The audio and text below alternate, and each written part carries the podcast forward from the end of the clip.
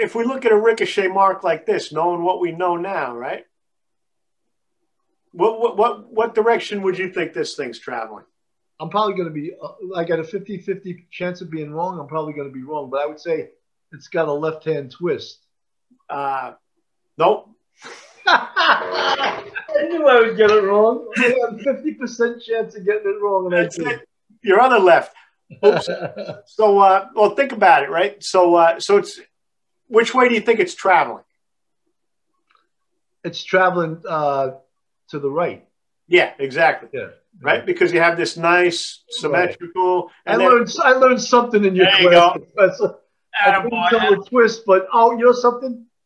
I would have probably predicted the twist correctly if I would have thought of it that way. That where yeah, exactly. it was traveling. Exactly. Yeah. And so it's important to start with your direction of travel. Right. You know? Start with your direction of travel and then work from there. So so far I got a fifty on the. You got you got a fifty, yeah. I got to give you one, you know, ground ball, so at least you get up to a seventy-five, right? right. So uh,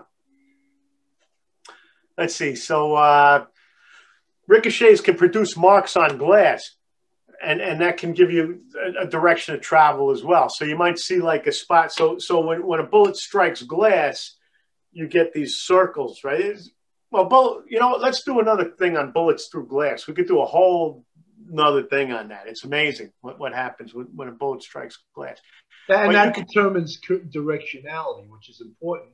Yes, exactly. bullet fired from outside the car or inside the car? Right. Right. Yeah, exactly. Yeah. the So, so so so so important.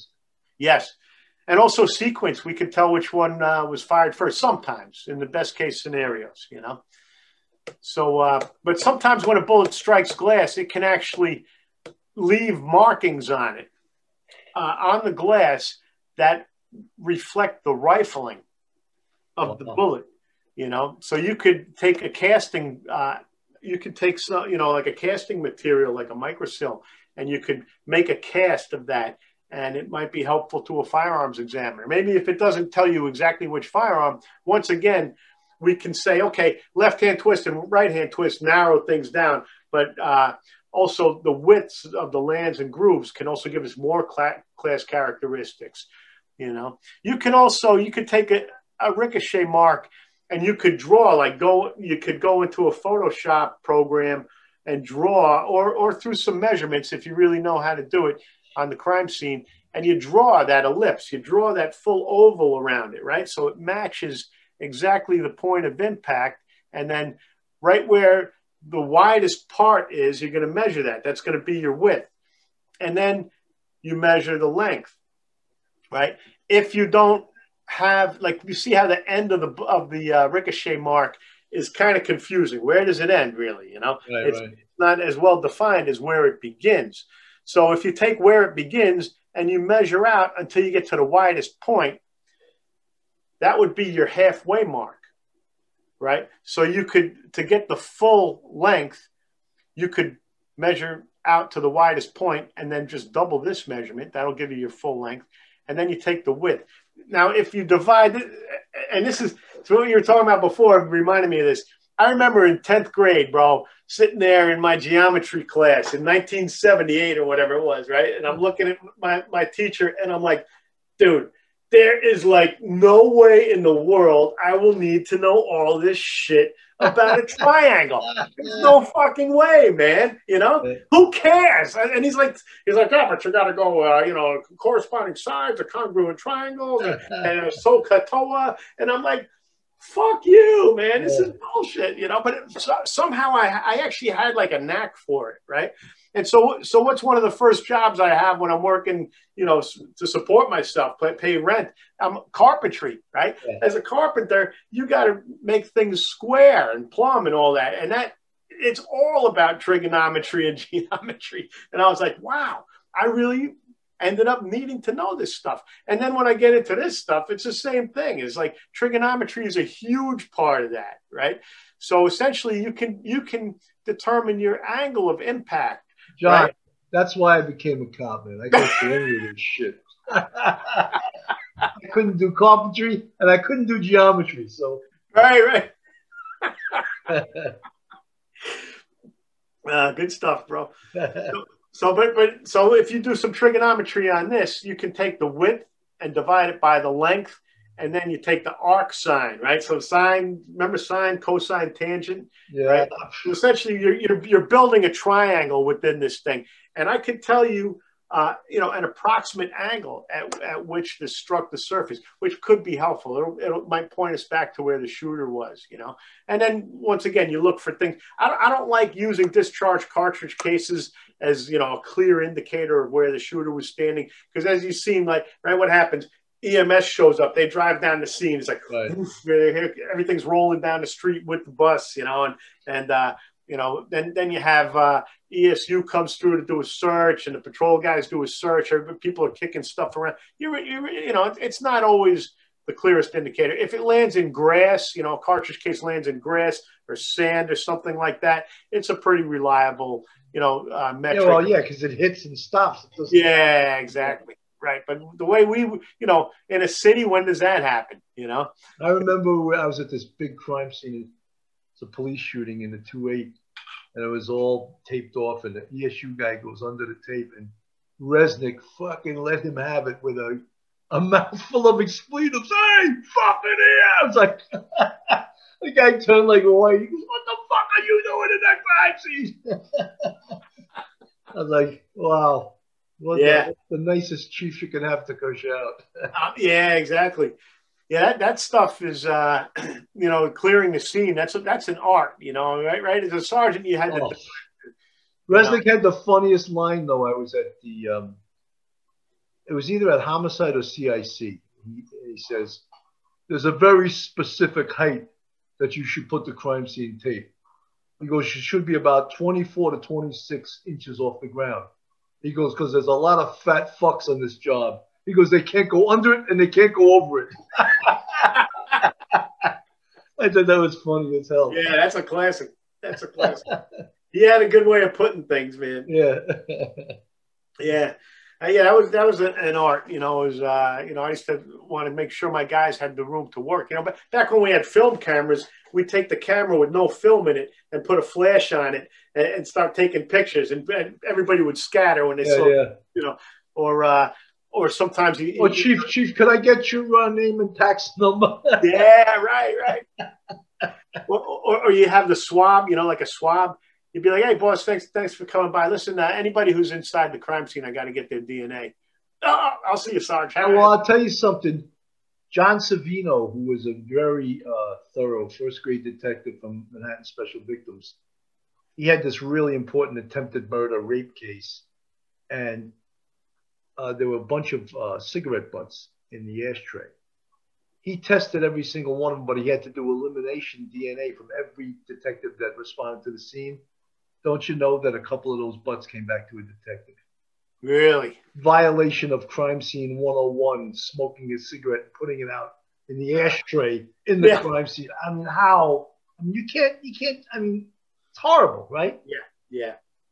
It's like using the phone. Well, now probably no one would ever do that because everyone has a cell phone. Right. But I mean, we had crime scenes where a detective or a cop used the phone. Like, dude, what are you doing? You know, they're gonna dump that phone, and the call you made is coming back. You're gonna be embarrassed as hell, right? We had a guy in, in housing. He he used to love DOAs. He'd go, he'd make a sandwich and oh, like man. next to the guy and watch television. You know, he like I mean, that's unbelievable. Yeah when guys used to burn coffee on the stove to get the, the DOA oh, the smell. Yeah, the smell is sometimes horrendous. Yeah, yeah. Crazy. The, the August. No, we're, we're actually at like an hour and a half. Oh, really? Wow. So All I right. want to go a few more minutes, but this is uh, it's been a, to me it's been a fascinating presentation. I hope we have some techies out there and some uh, people really interested in forensic science and this very specific topic. You know, because I'm not telling a joke every 10 seconds. So, you know, we, this is some serious, this is some serious stuff. I'm trying it's to all for free. It's all forensics for free. That's right. This is forensics for free. That's right. yep. Yep. Yeah, I can go over a couple things and we'll just, we'll, we'll wrap it up. You know, okay. uh, like Bill, when you can make a triangle out of something, you can solve things, you know, uh, this is trying to determine, uh, our ricochet angle here. Here's a piece of uh, a slab of concrete. You see here, a, a bullet strikes this and bounces off, uh-huh. and hits this thing called a witness panel, right? So if we level across from here to the witness panel, right, and yeah. then we take that measurement, and then we measure from there up to where the bullet struck. We have two legs of a triangle, and with those two legs of a triangle, I can I can uh, reconstruct all the angles of the crime scene. We'll do that. We can mess with that another time. Okay. This one is really important, though. This is showing you. This is we're using a tracer round, firing a bullet into sand. So what what's the twist on this on this uh, barrel that the bullet's fired? I got the 50% 50, 50, again. 50, Come on, Bill. Well, it's going to the right, but. All right. He said right. Hey. So I, I, still got a 50 on this test. there you go. No, you got that one right. Oh, all right. 75. so that is 50. All right. So wait, how about this one? Oh, left. there you go. All right. So that's that's two out of three. That's a oh 60 my God. That's passed. I agree. I'm, I'm pulling myself out of the sand here.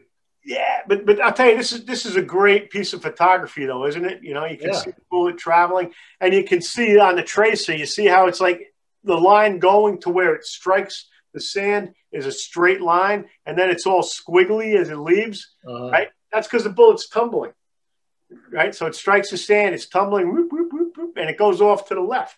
And this one goes off to the right. There's a right hand twist, there's a left hand twist. And that's what I was talking about. So, like, at, at, these crime scenes, people see, okay, a ricochet mark here. I'm going to go look at this house over here because the longer, the longer uh, the bullet travels after it deflects, is going to be much further from where straight ahead would be, right? right? So if this is like a you know two blocks, I, I could be at a house over here, all the way to the left, saying, okay, I know this was a left hand twist. Everybody's oops, everybody's looking over here, straight ahead but I know enough to look more to the left because I saw a ricochet mark with a left hand twist.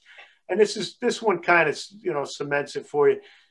Uh, here I'm shooting at the hood of this this uh, Jeep, right? So here's a shot, ready? Boom! It strikes over here, and the bullet strikes over here. That's our witness panel.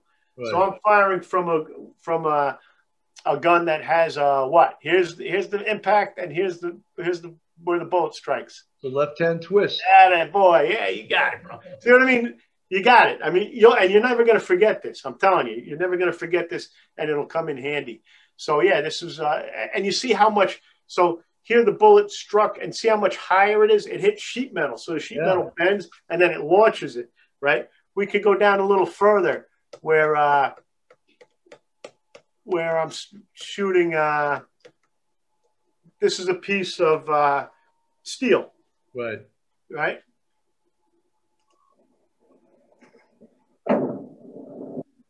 See, it strikes here, and uh, it didn't have much of an effect as far as deflection. But see how low it is, right?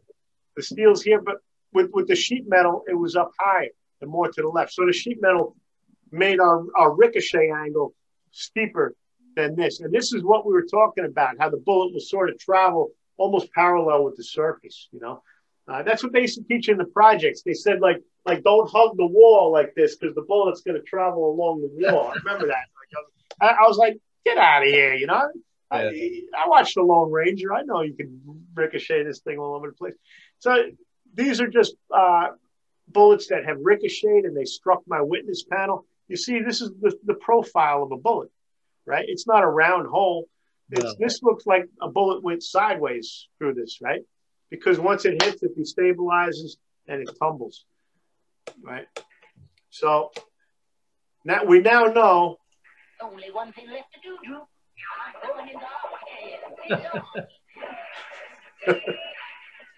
Wait till your deputy group along. Oh, Ricochet Rabbit. Yeah, Ricochet Rabbit.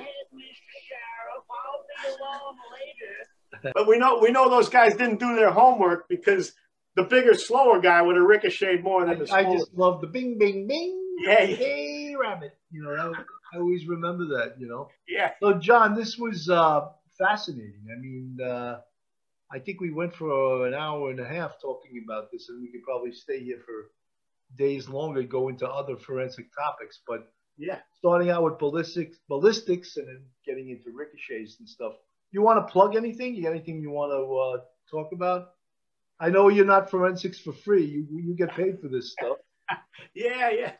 Uh, no, nothing, nothing really. You know, uh, are all the TV stations trying to rope you in to work for free?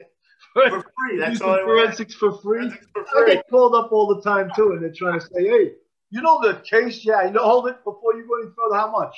That's right. Oh, oh, oh! You want money? Yeah. Yes, I'm done doing that shit for free. I know this guy, John uh, Palucci, for free. Give him a call. I go, I don't do that shit for free. Right.